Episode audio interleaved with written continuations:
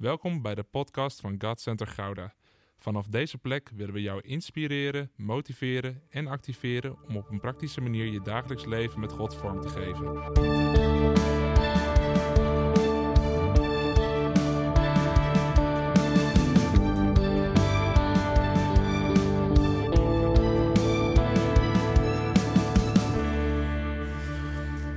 Ik ben zo enthousiast over de serie die we twee weken geleden zijn begonnen. Live Like Jesus. En ik weet niet hoe het met jullie zit, maar vorige week, dat woord van Javed, wie is er gezegend? Ja, wie zijn hart is gezegend? Wie zijn hoofd? Wie zijn handen? Niet alle handen nog, maar wel veel handen. Goed zo. Oh man, ik had een maandag, ik eh, was aan het hardlopen en ik had hem lekker opstaan ik, ik betrapte me erop dat ik gewoon af en toe echt uh, amen, amen riep. Ja, dan bid ik ook wel maar dat mensen niet denken van... hey, er loopt hier een verwarde man rond in Reeuwijk. Allemaal meldingen. Maar ja, het was een krachtig woord. Prachtig om dat zo uh, met elkaar niet alleen te ontvangen... maar ook te aanvaarden, in ons hart te sluiten... en er ook wat mee te gaan doen, toch? Dat het in hart, hoofd en handen gaat stromen. Dat het niet alleen daar opgesloten blijft als een stukje van oké, dat is ook weer mooi. Maar dat het echt in de praktijk gebracht mag worden met elkaar. En dat is ook live like Jesus. Dat heeft alles te maken met de praktijk. En tuurlijk gaat het vanuit de realiteit van het woord, maar dat mag overslaan naar de praktijk van ons leven. En ik denk dat je dat wel herkent, dat sommige momenten in je leven, die bepalen de praktijk van later in je leven. Is dat herkenbaar? Kijk, dat kan in het luchtige en in het geestelijke, in het diepe. Maar ik heb dus bijvoorbeeld ook meegemaakt dat sommige verjaardagen, die zijn gewoon leuk. En die vliegen voorbij en daarna ga je gewoon weer verder. Maar je hebt ook verjaardagen en daar ontstaat dan een gezelligheid of daar ontstaat iets en daar worden vriendschappen veranderd. Daar, daar worden ze verdiept. Daar wordt het mooier en dieper van. En die verjaardagen die onthoud je altijd. Dat zijn de momenten dat je na tien jaar denkt van, hé, hey, weet je nog? Toen daar ontstond iets. Dat heb je ook met voetbalwedstrijden. Sommige die kijk je gewoon en die gaan voorbij. Maar je hebt ook van die voetbalwedstrijden die veranderen je beleving van voetbal. En zo heb je dat ook in worship. Je hebt worship momenten die gewoon goed zijn en gewoon mooi zijn en gewoon krachtig zijn. Maar je hebt ook die momenten dat je worship naar God, je aanbidding naar God, voor eens en voor altijd veranderd is. Dat hoe jij vanochtend hebt aanbeden, dat dat zijn grond vindt in dat moment toen. Dat moment toen, toen je zo werd geraakt in je hart. Toen zo dat vuur aangewakkerd werd. Dat moment toen, toen je zo die openbaring kreeg. Toen je zo aangeraakt werd. Dat moment dat je misschien wel voor het eerst door je schaamte heen brak en je handen in de lucht stak. En dat moment zal je altijd bij zijn gebleven en vandaag ben je nog steeds vrij door dat veranderde moment. En daar moest ik aan denken voor vandaag. Is een moment een moment of is het een verandering? Gaan we voor nog meer momenten van oké, het was mooi, het was fijn, het was goed? Of verlangen we naar punten waar verandering voor eens en voor altijd doorbreekt? Ik moest de afgelopen weken iedere keer weer, s ochtends vroeg, naar mijn laptop. En het eerste wat ik zo ongeveer deed, was de opwekking in Asbury aanzetten. Ik denk dat de meesten wel hebben gehoord, toch?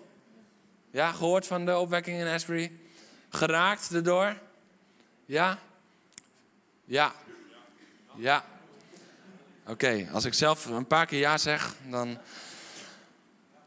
Ja. Ja. Ja. Ja, we verlangen echt naar opwekking. Ja. Maar is dat het moment of brengt het een verandering in je teweeg? Is het een moment dat je denkt, oh mooi, livestream, 24-7, prachtig, het gaat maar door, het gaat maar door, mooi. Of brengt het echt iets qua verandering in je teweeg? Weet je, ik werd er zo door geraakt. Het vuur van de geest dat daar werd uitgestort. En Waar, zoveel gewoon echt oprechte tranen van bekering, tranen van berouw stroomden. Waar het niet meer uitmaakte op welk moment je naar voren ging, maar dat je gewoon je hart kon uitstorten daar bij het altaar. Dat je gewoon naar God kon gaan. En ik werd er zo door geraakt. En ik heb daar echt uren, heb ik hem lekker aangehad. Was ik bezig met een preekvoorbereiding en ik had hem op de achtergrond, had ik hem aan. Werd ik weer zo aangevuurd en zo geraakt. Was ik bezig met koken, dan had ik hem aan. En iedere keer raakte het me opnieuw en opnieuw en opnieuw. En op een gegeven moment was ik in een gebedstijd. En toen voelde ik dat de Heilige Geest dit aan me vroeg. Gaan jullie wachten tot de opwekking komt? Of gaan jullie opwekking leven totdat het uiterlijk zichtbaar wordt? En als je het over momenten hebt die alles veranderen, dan was dat zo'n moment. Gaan jullie wachten totdat er opwekking komt? Gaan jullie het hebben over hoe mooi dat was daar in Asbury? Of misschien ga je het er wel kritisch over hebben omdat je er iets op aan te merken hebt?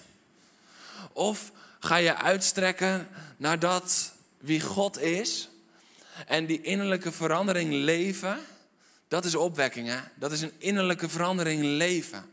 Dat is opwekking. En van daaruit dat het uiterlijk ook wel zichtbaar gaat worden. Maar dat we niet langer gaan wachten. Oh Heer, als het dan gebeurt, als de geest valt, dan ben ik bereid om hier dag in, dag uit, elke ochtend van 7 tot 9, voordat ik naar mijn werk ga, te komen bidden voor het land. Bidden voor mijn bedrijf. Bidden voor mijn werknemers. Bidden voor mijn collega's. Bidden voor mijn baas. Dan ga ik ervoor. Als we er zo in staan, zijn we verder van opwekking als dat we dachten.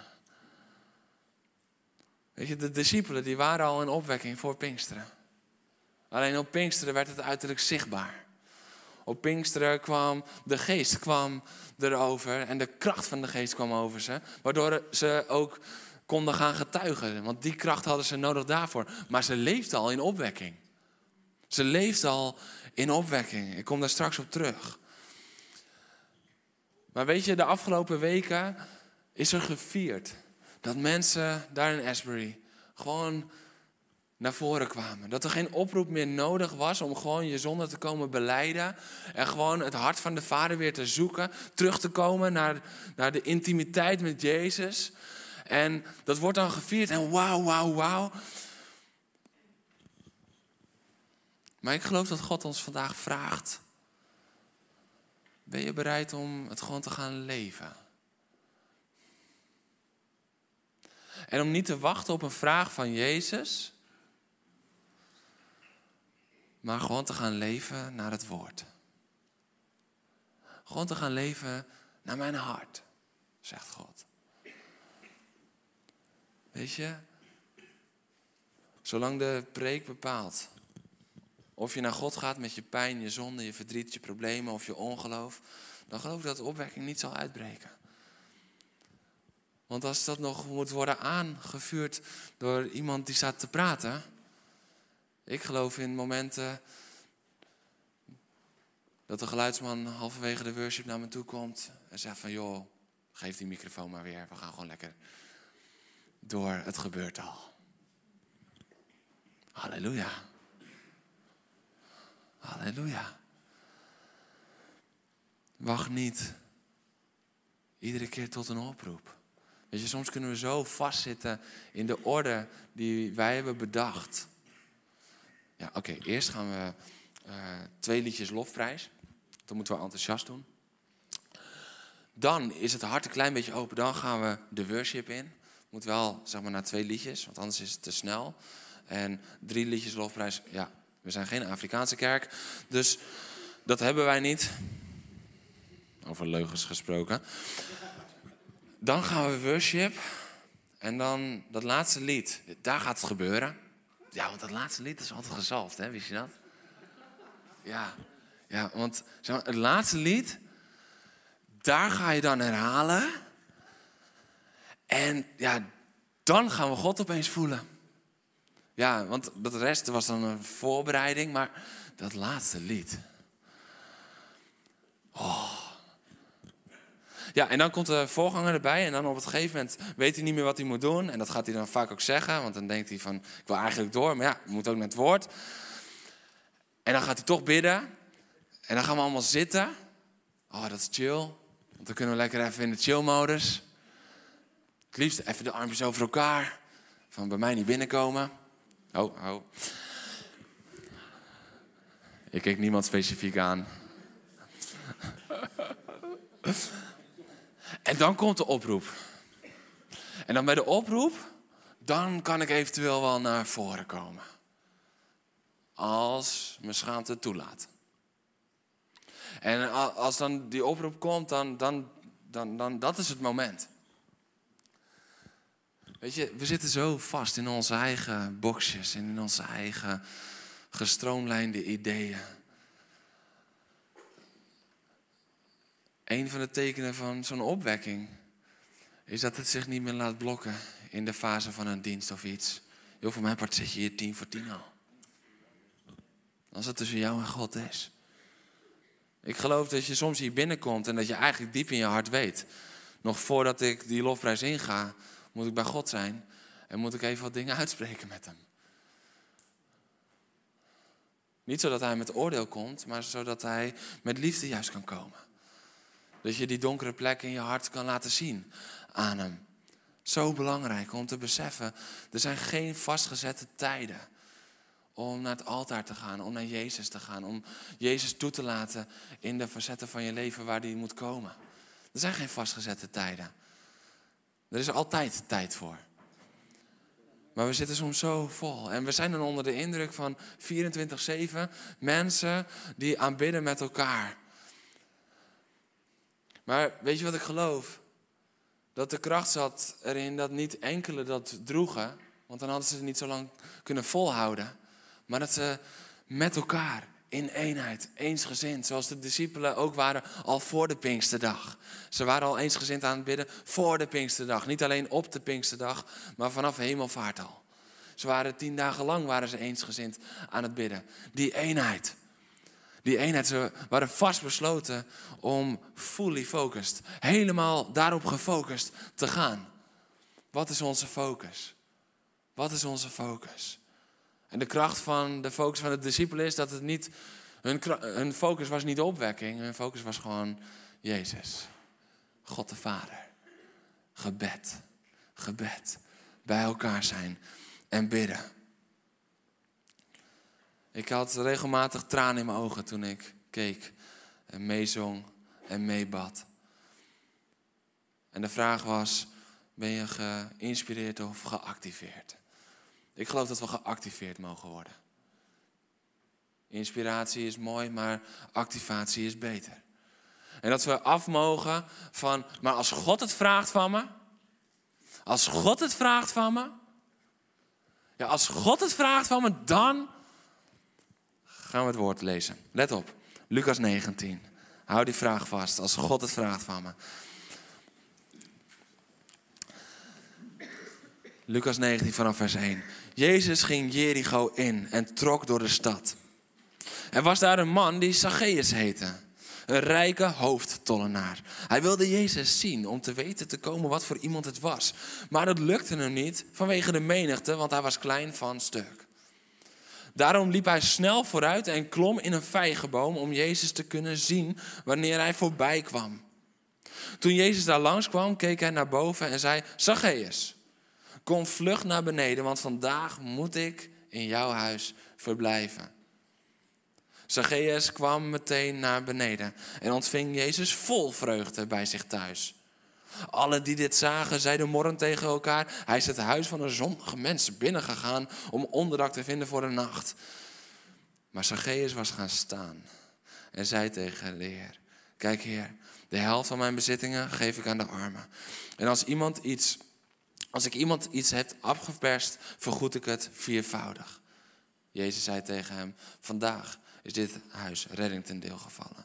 Want ook hij is de zoon van Abraham. De mensenzoon is gekomen om te zoeken en te redden wat verloren was. Amen. Je mag gaan zitten. En daar zit Zacchaeus dus. zielig, hoog in de boom. Hij zit verscholen, hij is misschien wel een beetje bang, maar hij is wel nieuwsgierig. Hij is wel nieuwsgierig, want hij wil weten, wat voor figuur is die Jezus? En hij zit daar veracht, want niemand moet hem. Hij zit daar eenzaam, maar hij zit daar wel verlangend. Hij zit daar wel verlangend, want hij wil weten wie die Jezus is. En hij zit dan in een vijgenboom, verscholen achter vijgenbladeren. Zoals we eerder hebben gelezen. Verscholen achter vijgenbladeren. Genesis. Adam. Eva. Verscholen achter vijgenbladeren. Op het moment dat ze zich bewust zijn van hun zonde. Op het moment dat ze zich bewust zijn van hun tekortkoming. Op het moment dat schaamte doorbreekt, komen de vijgenbladeren in beeld. En zo ook bij Zacchaeus. Zacchaeus die zit daar en weet je, hij is klein van stuk.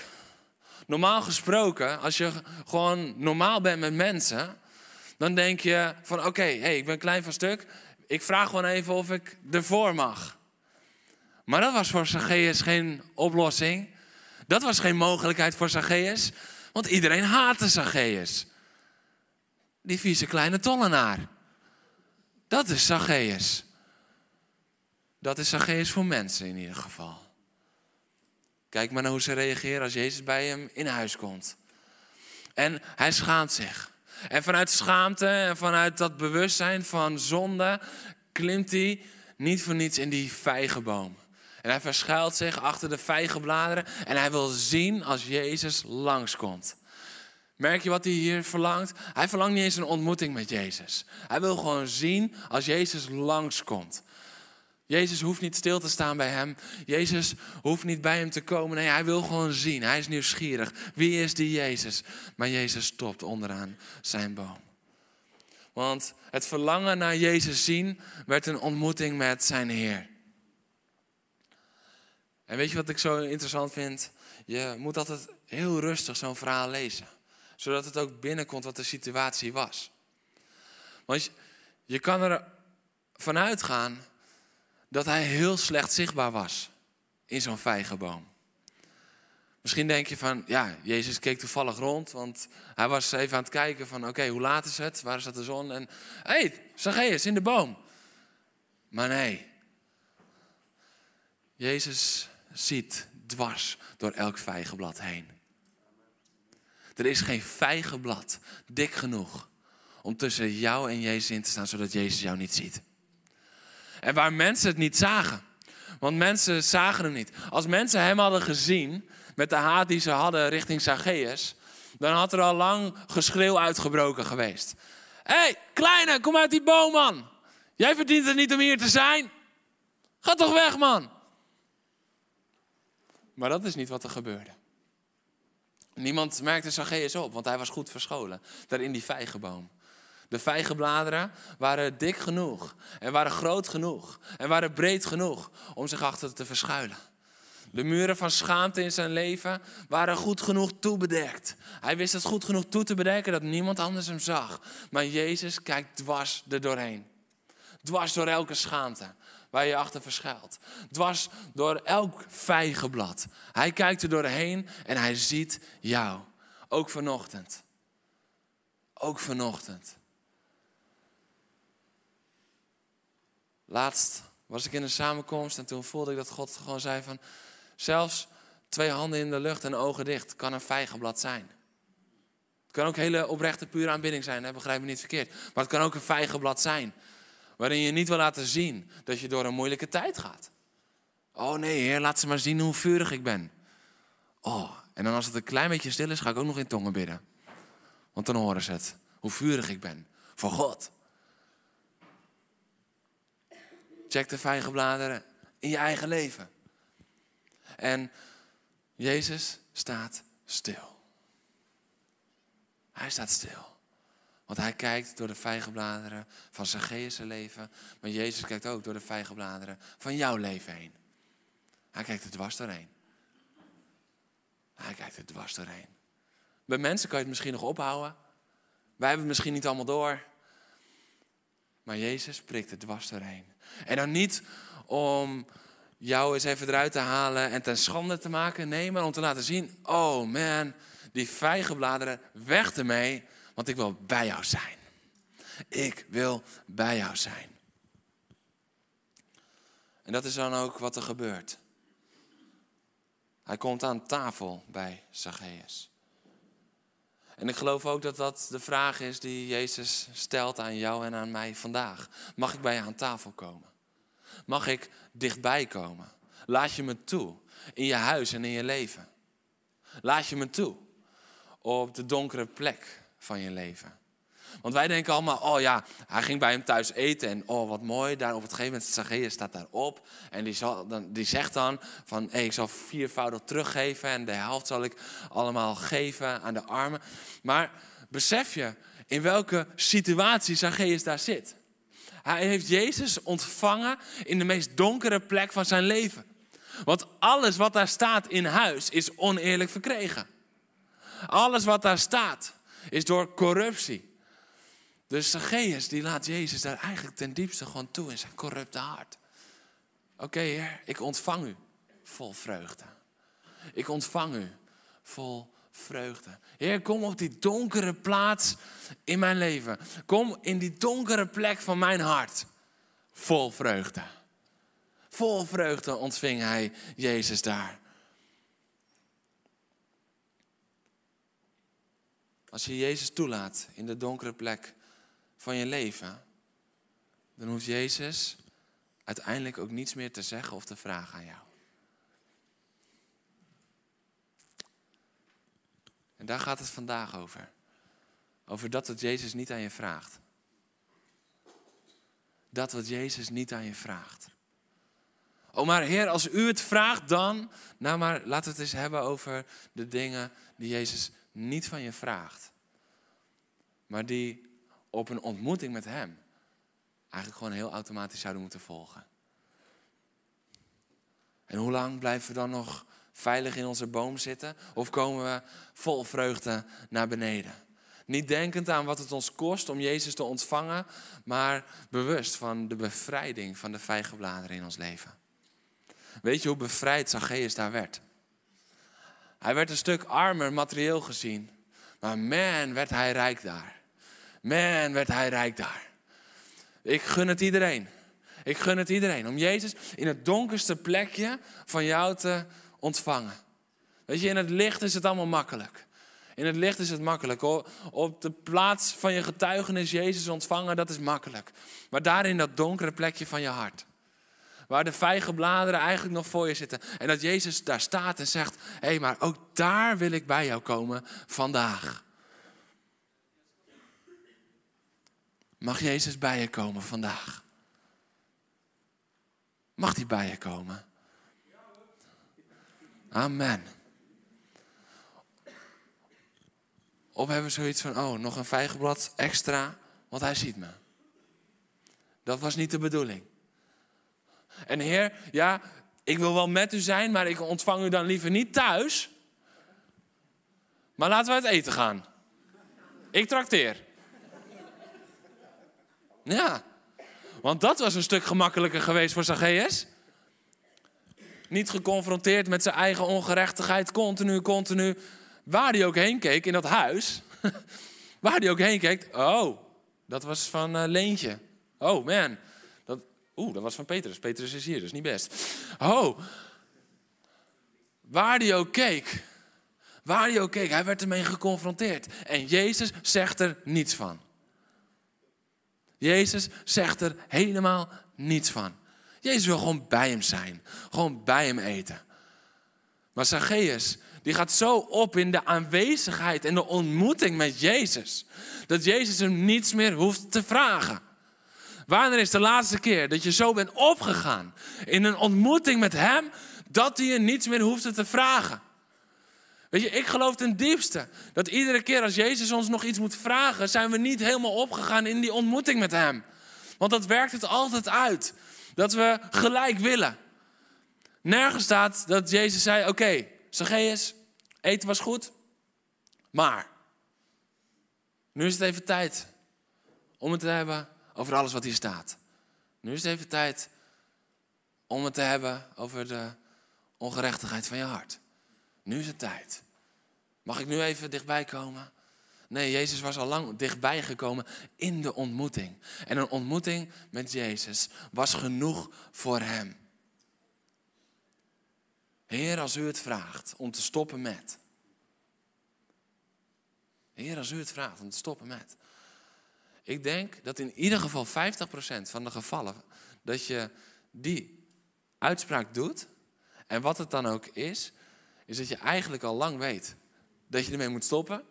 Maar dat je je nog steeds verschuilt achter, Heer, als u het vraagt. Want waarom zou die je moeten vragen wat zijn ontmoeting met jou al uitwerkt? Een echte ontmoeting met Jezus werkt bekering in je uit. Bekering. En dan heb ik het niet over bekering om je redding te verdienen. Nee, want die ene keer dat je Jezus voor het eerst ontmoette en aanvaarde, toen ben je gered. En daar komt geen verandering meer in, want hij heeft je identiteit bepaald. Je identiteit ligt vast in zijn redding en dat bevestigt het woord keer op keer op keer op keer. Maar die bekering dagelijks, die bekering vanuit een ontmoeting met Hem. We gaan zo zien dat je al lang Jezus kan kennen en toch weer een nieuw moment daarvoor nodig kan hebben. Jezus vraagt je niet, omdat zijn aanwezigheid al lang weet. In, in zijn aanwezigheid weet je al lang wat je moet doen.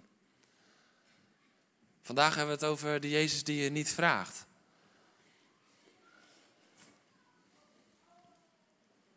Zelfs Zacchaeus. De grootste boef, de lelijkste oplichter.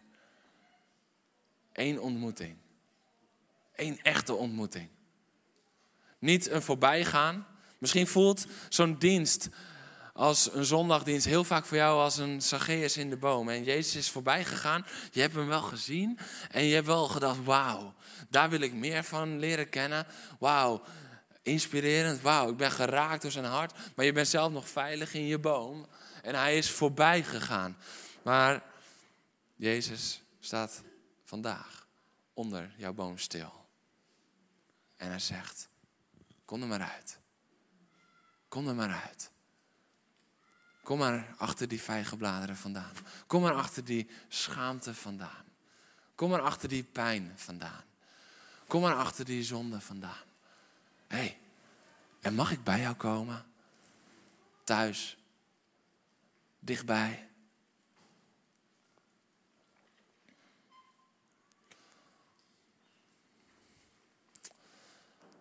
Een ander moment dat we dit zien gebeuren is in Lucas 5. Ik moet er even wat achtergrondinformatie bij geven zodat je het goed begrijpt. Maar Jezus onderwijst vanuit de boot van Petrus. Petrus zit daar met Jezus in de boot en ze kennen elkaar een tijdje. Ga ik zo direct even uitleggen. En Jezus onderwijst, onderwijst en dan op een gegeven moment is hij klaar met onderwijzen. En wat doet hij dan? Dan draait hij zich naar Petrus en dan zegt hij tegen Petrus, die de hele nacht heeft zitten vissen, de net al heeft schoongemaakt, niks heeft gevangen, zegt hij, vaar nu naar diep water en gooi je net opnieuw uit. Nou, dat deed je niet als visser, overdag, diep water. Dat was gewoon garantie voor slechte vangst. Dat doe je niet. Dus hier gaat de timmerman, in mensenogen, hè, de timmerman gaat even uitleggen aan de visser hoe die moet vissen. Live like Jesus. Heel veel mensen zijn timmerman en leggen uit hoe iemand anders moet vissen. we lijken meer op Jezus als we denken op sommige momenten. Is het niet? maar Jezus, die geeft een wonderbare visvangst. Die geeft een wonderbare visvangst. Twee boten die bijna zinken. Twee boten die bijna zinken. Heb je er wel eens over nagedacht dat Jezus ondertussen ook nog in die boot zat? Want Petrus valt aan zijn voeten neer. En later lezen we pas, toen ze weer aan land waren gekomen, Jezus zat daar nog aan in de boot. Dus Jezus zit daar in de manifestatie van zijn eigen wonder. Dat is zo mooi. Hij zit daar en die boten die zinken bijna. En, en Petrus die valt aan zijn voeten neer. En ik wil het even met je lezen vanaf vers 8. Toen Simon Petrus dat zag, viel hij op zijn knieën voor Jezus neer en zei: Ga weg van mij, Heer, want ik ben een zondig mens. Hij was verbijsterd, net als de anderen die bij hem waren, over de hoeveelheid vis die ze gevangen hadden. Zo verging het ook Jacobus en Johannes, de zonen van Zebedeus, die, van, uh, die met Simon samenwerkten. En Jezus zei tegen Simon: Wees niet bang, voortaan zul je mensen vangen. En nadat ze de boten aan land hadden gebracht, lieten ze alles achter en volgden hem. Lieten ze alles achter. Nou, is er even een klein stukje uitleg nodig, want de roeping van de discipelen, dat ging toch zo van dat Jezus langs de wateren liep en dat hij zei, volg mij. En dat ze alles loslieten en hem volgden. Ja, dat was de eerste kennismaking met Jezus. Die lezen we ook in Johannes 1. En in die eerste kennismaking krijgt Petrus ook de naam Petrus van Simon. Bam, Petrus, een identiteitsverandering. En dat staat ook voor onze wedergeboorte. De eerste keer dat we Jezus leren kennen, dat we in één klap helemaal veranderd zijn. Dat we een kind van God zijn geworden. Een nieuwe identiteit hebben gekregen. En dan mogen ze een tijdje meelopen en dit vindt allemaal nog plaats voor het gevangen nemen van Johannes en de bruiloft in Canaan. En, en ze mogen wonderen en tekenen meemaken. Maar Jezus, die vraagt niets van ze. Ze kunnen gewoon gaan, ze kunnen gewoon aanschouwen. Maar dan komt er een nieuwe ontmoeting met Jezus. En daar komt geen volg mij. Wil je me volgen van Jezus? Hier in Lucas 5 hoeft Jezus niets te vragen aan Petrus, aan de discipelen. Dit speelt zich af na de gevangenneming van Johannes. En het is als het ware het tweede moment. Dus eerst zijn als het ware wedergeboren geworden, waar het voor staat, kinderen van God. En dan ten diepste worden ze hier een discipel. Ik geloof dat het vers waar Petrus echt een discipel van Jezus werd, is vers 5. Simon antwoordde, meester, de hele nacht hebben we ons ingespannen en niets gevangen. Maar als u het zegt, zal ik de netten uitwerpen. Oh man, dat is de eerste uitspraak van een discipel. Meester, ik snap het niet helemaal, maar als u het zegt. Ik begrijp het niet, maar als u het zegt. Ik wil dit eigenlijk helemaal niet, maar als u het zegt. Ik vind het ver buiten mijn comfortzone, maar als u het zegt. Mijn familie zal dit er wel van denken. Maar als u het zegt. Wat zullen mijn kinderen wel niet zeggen? Maar als u het zegt. Maar als u het zegt. Daar werd hij een discipel. Maar wat we dan hier zien, dat wonder voltrekt zich. En dan valt hij op zijn knieën voor Jezus. En Jezus, die zegt niet, je moet nu mij verder volgen. Je moet nu alles achter je laten. Hij vraagt niet, ben je bereid? Ben je bereid om? Nee, hij zegt alleen maar, wees niet bang. Voortaan zul je mensen vangen. Hij spreekt Petrus aan in zijn bestemming. Hij spreekt Petrus aan in zijn roeping. En waar een ontmoeting plaatsvindt tussen degene die jou geroepen heeft en dan dat diegene ook nog is die bestemming aan je geeft, daar hoeft hij niets meer van je te vragen. Daar hoeft hij niets meer van je te vragen. Vandaag gaat het over wat Jezus niet aan je vraagt. Maar zolang we blijven zeggen, Heer, als u het vraagt, dan ben ik bereid. Schatten we een ontmoeting met wie Hij is, niet op waarde. Want Zacchaeus hoefde geen vraag van Jezus te ontvangen. Ook geen opdracht. Petrus en Jacobus en Johannes, zij hoefden geen vraag van Jezus te ontvangen. Een ontmoeting was genoeg. Ze hoeft toch geen vraag aan het einde van de preek te ontvangen. Ben je bereid om? Kom dan nu naar voren. Verlang je ernaar om? Kom dan nu naar voren. Maar een ontmoeting met Jezus. Een ontmoeting met Jezus was genoeg. Een ontmoeting met Jezus was alles wat ze nodig hadden om een hele leven om te gooien. Om een hele leven om te gooien. Zacchaeus hield bar weinig meer over. De helft gaf hij weg en alles ging hij viervoud teruggeven. Nou, ik weet niet hoe jouw wiskunde is, maar mijn wiskunde is, daar blijft weinig over. Ja. Petrus en Jacobus en Johannes, die lieten alles achter. Alles. Weet je, de eerste keer liet ze alleen hun netten achter. Liet ze alleen, zeg maar, de netten die ze voorzagen van, van broodwinning, lieten ze achter. Nee, nu lieten ze alles achter. Alles. Petrus had daarvoor al zijn status achtergelaten en ze aanzien door gewoon te luisteren naar een timmerman die ging vertellen hoe hij moest vissen, wat tegen elke opleiding als visser inging. Hij liet alles achter daar. Wees niet bang, voortaan zul je mensen vangen en alles liet hij achter. Wat heeft God al over je leven uitgesproken waarin je nog steeds wacht tot hij gaat vragen? Terwijl hij al lang heeft uitgesproken wat je bestemming is en het is gewoon tijd om je voor te gaan bereiden. Als je wacht op de vraag, kan je soms heel lang wachten. Want waarom zou God vragen wat hij al lang heeft duidelijk gemaakt? En het feit dat we zo vaak wachten op een vraag, betekent eigenlijk dat ons hart er nog niet klaar voor is. Dat ons hart nog niet is toegewijd. Dat ons hart nog niet helemaal bereid is om te gaan. Om dat te doen wat God niet vraagt. Waarvan, waarvan je weet dat het onderdeel is. Ja, als het opwekking is, dan zal ik stoppen met. Ja, als de geest echt uitbreekt, dan ben ik bereid. Ja, als er opwekking is, dan wil ik ook diensten van vier uur. Ik ga mezelf vrijzetten om lang te preken vandaag. Let op. Halleluja. Als er opwekking is. Als het vuur van de geest er is. Als er een krachtige doorbraak is. Dan. Als dat ons motto blijft, zal het ook niet komen. Als dat ons motto blijft, dan kunnen we lang wachten. Want we hebben niet genoeg aan een ontmoeting met Jezus. We hebben niet genoeg aan de aanwezigheid van de Heilige Geest op dit moment in ons leven. Om daar in volheid in en uit te leven. Hoezo kan hij dan dat toevertrouwen? Als we dit nog niet kunnen dragen, als we nog niet in de opwekking kunnen leven, dan zal hij het ook niet geven. Als we niet in opwekking kunnen leven, als we niet nu kunnen zeggen, oh man, mijn hart stroomt over om gewoon dagelijks in aanbidding te zijn, dagelijks in gebed te zijn, dagelijks, oh, helemaal vol te zijn van zijn aanwezigheid. En laat me mijn collega's maar denken van, wow, wow, wat is er met hem gebeurd? Wat is er met haar gebeurd? Oh man, als je vol bent van God, dan is het uiteindelijk altijd een getuigenis. Ja, wij zijn altijd bang dat ze ons gek vinden. Als je vol bent van God, uiteindelijk is het altijd een getuigenis. Altijd.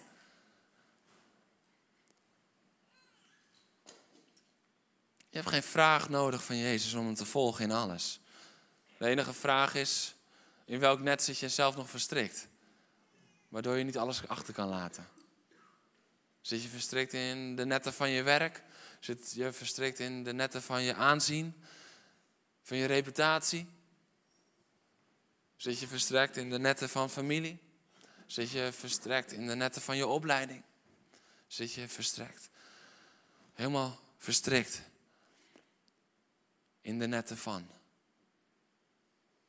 Misschien is het wel een zonde die je structureel maar vasthoudt. Weet je, ik wil gewoon open zijn met je. Ik heb in mijn tienertijd worstelde ik met een stukje zelfbevrediging. En ik zei altijd tegen God: Heer, als ik uw vrouw tegenkom, dan zou ik stoppen. Als ik. Als u mij brengt bij die vrouw, dan zal ik stoppen. Want ik wil heilig en rein zijn voor haar. Tot ik op het gegeven moment een keertje in de douche stond en ik was aan het bidden. En in één keer het was alsof God me even neersloeg. Het was een soort Jacobservaring. In één keer, ik lag op mijn knieën. En ik beleed mijn zonde. En ik vroeg vergeving voor al die keren dat ik zei, als u. Als u haar bij mij brengt, dan. En ik vroeg vergeving. En ik zei, Heer, u bent het waard. U bent het waard om nu radicaal te breken. U bent het waard om nu radicaal om te keren. Heer, u bent het waard. Hij vroeg me niks. Hij vroeg me niks daar. Maar in één klap, bam, werd ik als het ware geslagen door de aanwezigheid van God. Maar het was niet dat ik een stem hoorde van, Jeroen, dit en dit in je leven. Hij vroeg me niks, maar zijn aanwezigheid. Oh, als zijn aanwezigheid komt, beter is je hart voorbereid. Zijn aanwezigheid, ik kon niks anders meer. Ik kon niet meer op mijn, op mijn benen staan, ik lag daar op mijn knieën. Sorry trouwens voor de mensen die visueel zijn ingesteld. Ik zie Patrick naar me kijken van, wow man, heftig dit. maar ik lag daar op mijn knieën en ik beleed mijn zonde. Niet omdat het werd gevraagd in de kerk. Niet omdat er een al te kalm moment was. Niet omdat de preek was afgelopen, dus dit leek me wel het juiste moment. Nee, omdat het een ontmoeting met God was. Een ontmoeting met God. Maar wat doen we in de ontmoeting met Hem? Wat doen we als Hij daar beneden aan je boom staat? Wat doen we als Hij daar in je boot zit? Laten we hem voorbij gaan en bedekken we nog met wat extra vijgenbladeren? Of nemen we de wonderbare visvangst in ontvangst?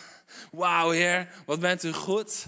Halleluja, ik denk nu dat ik een nieuwe zalving heb om te vissen en we vissen lekker door. Of gaan we staan in dat wat hij sprak? Voortaan zal je mensen vangen. Voortaan zal je mensen vangen. Zijn aanwezigheid. Want hij vraagt niet alles. Hij vraagt niet alles.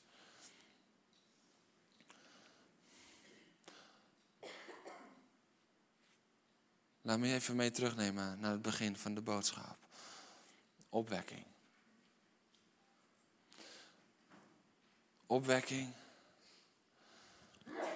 Weet je, verlangen naar opwekking, dat hoeft niet. Verlangen naar Jezus, dat werkt opwekking in ons uit. Verlangen naar Jezus werkt opwekking in ons uit. We hoeven niet, niet te verlangen naar iets specifieks. Weet je, dat is het gevaar van zoiets als in Asbury. Dat we nu allemaal denken, oké, we moeten ergens een mooi oud gebouw zoeken. Waar, waar, waar, waar we allemaal, ja, en dan de iPads moeten weg. Want ik was zo geraakt. Er stond een vleugel, die, die Noord, dat doen we niet meer. Vleugel. Oh, ik had echt verwacht dat ja van nu halleluja zou roepen. Maar oké, oké. hey, we zijn onderweg met elkaar. Uh, een vleugel. En dan, en dan leggen we er allemaal bladmuziek op en zo. Want dan, dan, kunnen we gewoon gaan waar de geest ons leidt. En, en, en dan leggen we ook zeven gitaren zo neer. Want dat, dat lag er ook zo mooi. Ik weet niet hoeveel jullie hebben gekeken, maar ik heb veel gekeken. En, en dan kan gewoon iedereen van, van het team kan gewoon instappen op het moment dat de geest hem leidt. En, en we kunnen zo gaan invullen waar we nu naar gaan verlangen. Maar dan verlangen we gewoon naar hetzelfde als wat daar is gebeurd. Dan verlangen we naar de vrucht. Dan verlangen we alleen maar naar de vrucht, omdat het een kick geeft om te ontvangen wat we daar hebben gezien. Maar dat is niet de bedoeling. Verlangen we naar Jezus? Dat is de vraag. Het enige voorwaarde, de enige voorwaarde echt voor een opwekking, is een onverschrokken verlangen naar Jezus. Echt een onverzadigbaar verlangen naar Jezus. Niet dat we zeggen van, oh, man, gelukkig, het is 12 uur, het was prachtig, maar nu gaan we gewoon weer lekker wat anders doen. Maar dat we denken, oh man, ik wil meer en meer en meer en meer en meer en meer en meer en meer van Hem. En dat we dan niet denken van, oh man, we moeten aan de kinderkerk denken. Maar dat op het gegeven moment dat we denken van, man, de kinderen moeten erbij. Want die kunnen ons nog zoveel leren over Jezus. Ze komen er niet bij zodat zij kunnen leren van ons, maar wij kunnen zoveel leren van hen. Als dat verlangen komt, als dat vuur komt, dan komt er een ander verlangen. Dan gaat het om Jezus. En dat werkt opwekking in ons uit. Dat werkt opwekking in ons uit. Weet je, de discipelen, die deden richting Pinksteren niet wat Jezus had gevraagd. Ze deden meer. Jezus had alleen gevraagd, wacht. Zij gingen eensgezind bij elkaar komen. Zij gingen eensgezind bidden. Zij waren eensgezind vurig. Maar dat is niet wat Jezus had gevraagd. Handeling 1. Moet je maar even nalezen thuis. Mooi verhaal. Handelingen 2 ook.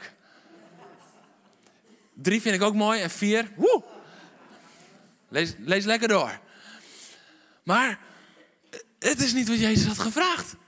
Maar ze waren zo vol van Jezus, zo vol van verlangen, zo vol van die ontmoetingen die ze met Hem hadden gehad, dat het ze zo had aangevuurd en zo had aangeraakt, dat ze gewoon automatisch wisten, we moeten gewoon eensgezind bij elkaar bidden en vurig zijn. Dat is wat er eigenlijk van ons ook al gevraagd wordt, zonder dat Jezus hoeft te vragen aan ons.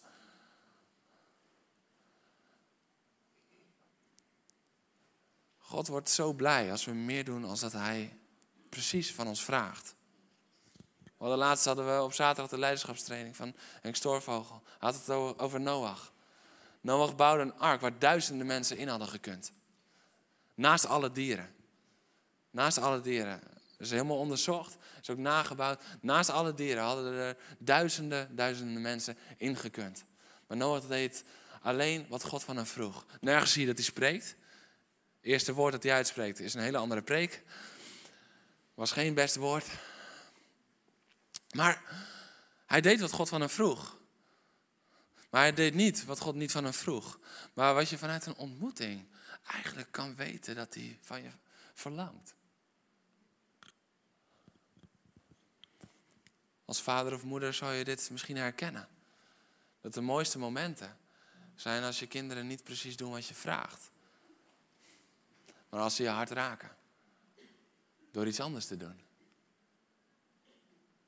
Door te doen wat helemaal niet nodig is. Dat raakt je hart.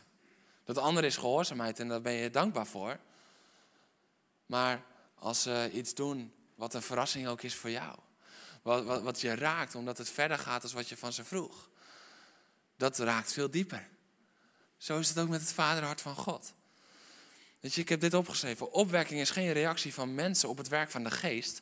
Opwekking is de reactie van Gods geest op het hart van mensen. Heel vaak denken we, oh, als de geest uitbreekt, dan komt er opwekking en dan gaan wij erop reageren. Nou, als wij nog moeten reageren als de geest uitbreekt, dan zijn we nog helemaal niet klaar voor. Zijn we bereid om te doen wat Jezus niet van ons vraagt? Dat is de vraag van vandaag. Zijn we bereid om uit die boom te komen, die vijgenbladeren achter ons te laten en gewoon te gaan? Zijn we bereid om te doen wat niet gevraagd is? En nee, misschien denk je van ja, maar Jeroen, opwekking kan je niet organiseren. Nee, tenzij je een Pinksterconferentie bent, kan je inderdaad opwekking niet organiseren. Maar het is ook een hoog dooddoener gehaald, hè, die uitspraak. Ja, nee, opwekking kan je niet organiseren. Als de geest komt, dan komt de geest. En, en dan moeten we gewoon afwachten. Dan moeten we Maar dat is een dooddoener. Want je kan het misschien niet organiseren, maar je kan het wel leven. Je kan opwekking leven. Elke dag. Elke dag. Door iedere keer weer je hele hart te geven. Door iedere keer weer in die ontmoeting te gaan voor wat hij niet van je vraagt, maar waarvan je weet het is goed. Weet je, je weet dat je geroepen bent om het goede te doen voor je buurman en je buurvrouw. God gaat het niet elke dag van je vragen hoor. Maar je weet het. Je weet dat het goed is om op sommige momenten alles achter je te laten en te gaan. Maar Jezus, die vroeg het niet aan Petrus. Maar hij wilde niets anders. Hij wilde niets anders. Oh, man, wat wilde hij graag bij Jezus zijn. Wat wilde hij dicht bij Jezus zijn? Jezus vroeg om hem te volgen toen je je leven aan hem mocht geven. Jezus vroeg aan Zacchaeus om hem te ontvangen, zodat hij dicht bij hem kon komen. Maar in die ontmoeting vroeg hij niets meer. Want zijn aanwezigheid werkte radicaliteit uit. Zijn aanwezigheid werkte vuur uit. Ik wil vragen of de worship er alvast bij komt. En nog voordat die vraag zou kunnen komen, waarvan we denken van nou, als Jezus daar toch op visite is, beter gaat die Zacchaeus even wat vragen. Maar Zacchaeus was al gaan staan. Staat er ook zo mooi, hè? Allen die dit zagen, zeiden morrend tegen elkaar. Hij is het huis van een zondag mens binnengegaan. Ja, want jullie zijn zelf zo lief. Om onderdak te vinden voor de nacht. En dan staat er, maar Zacchaeus was gaan staan. Buiten staan ze nog te morren. Buiten staan ze nog te oordelen. Buiten staan ze nog te vinden. Maar Zacchaeus was al gaan staan. Jezus hoefde niets te vragen. Maar Zacchaeus was al gaan staan. Heer, ik geef de helft aan de armen en vergoed viervoudig wat ik afgeperst heb. En Petrus en de anderen, zodra ze waren aangemeerd, zodra ze aan land waren gekomen, lieten ze alles achter en volgden hem. Dat is bekering.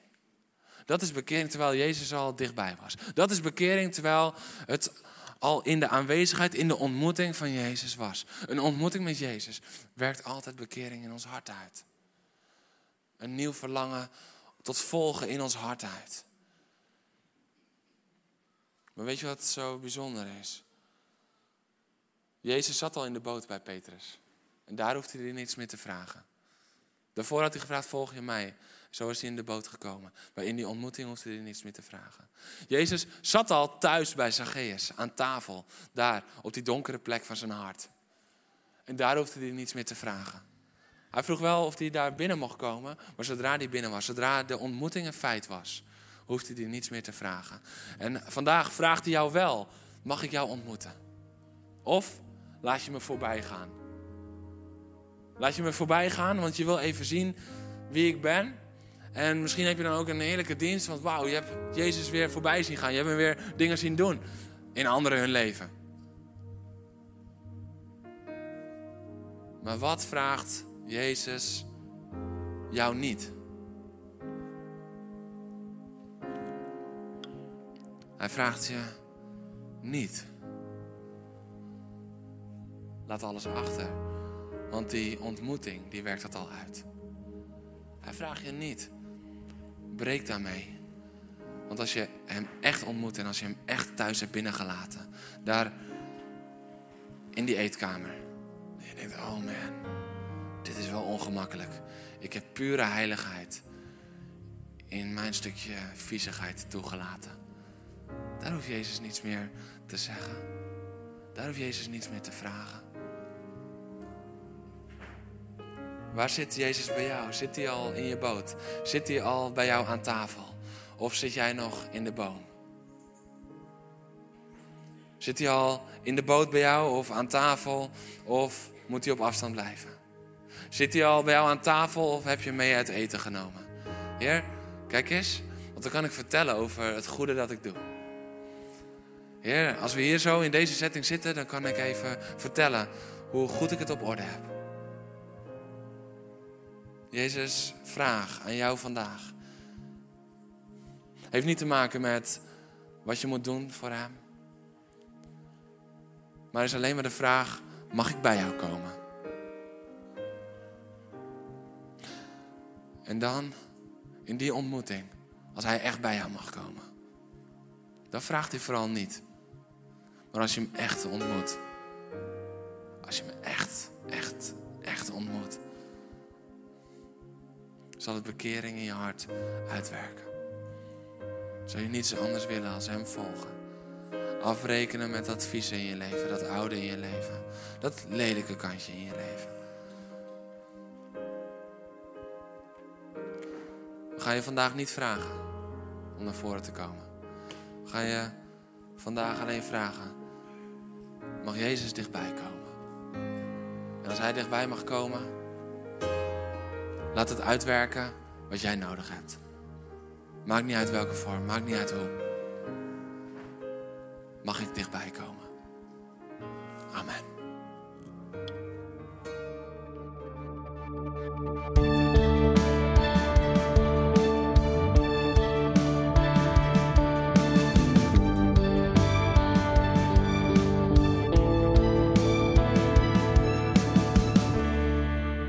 Luisteren naar deze podcast.